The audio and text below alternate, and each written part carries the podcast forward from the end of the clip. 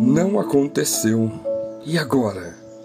Só ele cura-os de coração quebrantado e cuida das suas feridas. Salmo cento e quarenta e sete, verso três. Uma decepção nos lembra que o que esperávamos não aconteceu como gostaríamos que acontecesse. Queríamos saúde, ganhamos doença, divórcio ao invés de família, demissão ao invés de promoção. E agora? Poderíamos fazer o que a senhorita Haversham, um personagem do livro Grandes Expectativas de Charles Dickens, fez. Ela fechou todas as cortinas da casa, parou todos os relógios, deixou o bolo de casamento na mesa e ficou vestida com vestido de casamento até que ficou velho e amarelo sobre ela. Seu coração machucado consumiu a sua vida. Mas precisamos saber que Jesus é o nosso curador. Ele tocou os olhos do cego, tocou a doença do leproso, o coração investigador de Nicodemos, o coração partido de Maria Madalena. E assim como ele o fez, ele cuidará de nós se nós permitirmos. A Bíblia ensina como a graça de Deus gera cura.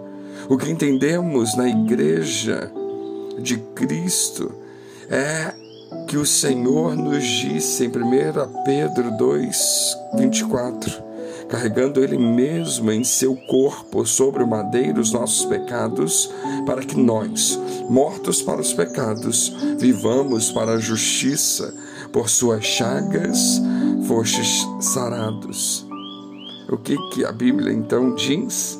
Que precisamos mudar a nossa forma de pensar e a maneira como acreditamos que Deus nos vê para mudar a forma como nos vemos. E isso é fundamental. Romanos doze, dois diz: e não vos conformeis com estes séculos, mas transformai-vos pela renovação da nossa mente, para que experimenteis qual seja a boa, agradável e perfeita vontade de Deus. Assim, não podemos aceitar o que o mundo diz. Não aceitemos as regras ditadas pelo mundo. O grande segredo é esse. Queremos mudar um homem, mudemos a sua forma de pensar. Queremos mudar uma mulher, ensinemo-la a pensar de outra forma. Queremos mudar uma família, ensinemo-la a mudar a sua forma de pensar. Deus sabe que o problema do homem está dentro dele mesmo, no seu interior.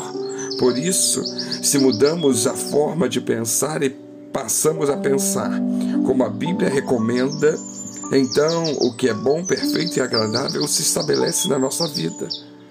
Portanto, se queremos mudar a nossa vida, se queremos sair de doenças, enfermidades, feridas, se queremos superar as dificuldades, se não sabemos o que fazer, devemos mudar a nossa forma de pensar para a forma de pensar bíblica. Às vezes, a pessoa chega à igreja quebradinha, com necessidades, e aprende que deve semear, que deve fazer aliança com Deus, e então começa a servir a Deus. A sua mente começa a mudar e logo os efeitos chegam. No entanto, também, para nossa tristeza, às vezes o contrário também é verdadeiro. Há gente que está vinte anos na obra de Deus que nunca mudou a forma de pensar. Logo, nunca viu Deus agindo na sua vida. O sábio Salomão ensinou à igreja no livro de Provérbios vinte e três, verso sete, na parte A: porque como imagina em sua alma, assim o homem é.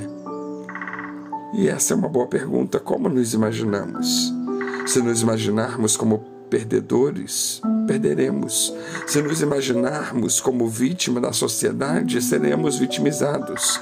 Se nos acharmos e até nos sentirmos fracassados, fracassaremos, porque aquilo que cremos determina o que somos.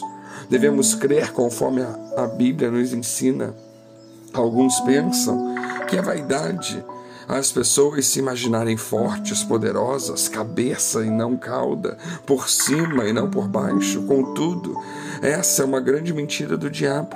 A Bíblia mostra em Isaías cinquenta e três, cinco, mas foi ele transpassado pelas nossas transgressões e moído pelas nossas iniquidades.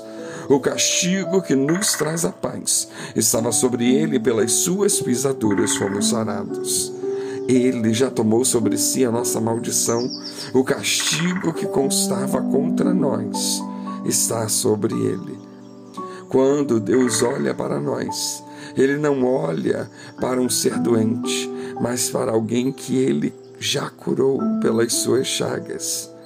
Muitos ouviram desde criança palavras do tipo: olha, você nunca será ninguém na vida, olha, você não é tão bom como você pensa que você é, olha, nada vai dar certo na sua vida, olha, o que? Faculdade, curso superior? Isso não é para você não. O que? Casa própria? Não, você não merece isso não. Quem você pensa que você é? É exatamente por isso que, quando nós não sabemos, quando sofremos algum tipo de decepção, quando não acontece o que esperávamos, não podemos ir no embalo deste mundo. Não nos conformemos com as coisas deste século, pois Deus é o Todo-Poderoso. Ele muda a nossa forma de pensar a respeito dele e a respeito de nós mesmos, para que não aceitemos o que as pessoas dizem e o que as circunstâncias ditam. Só Jesus fala a verdade, ele não mente. É a sua graça que nos cura, é a sua graça que nos fortalece, é a sua graça que nos direciona. Não precisamos pagar mais preço nenhum. Antes, devemos aceitar a graça de Deus sobre nós. Precisamos ver o Evangelho como uma luz que brilha acima das circunstâncias. Se não pensarmos dessa forma, o mundo pisa, esmaga. É um tsunami sobre nós a cada dia. Na verdade, o Evangelho é muito fácil. Os homens é que complicam. Temos que passar por porta, botar óleo, andar sobre o sal, fazer assim, assado, fazer campanha. E às vezes parece que Cristo não fez nada, que ele não carregou a maldição, que ele não carregou as dores, doenças, enfermidades, que ele não pagou, que ele não conquistou nada. Não precisamos nos preocupar com amanhã. Ele venceu todas as coisas. Não nos preocupemos, pois com Cristo somos mais do que vencedores. Que Deus nos abençoe.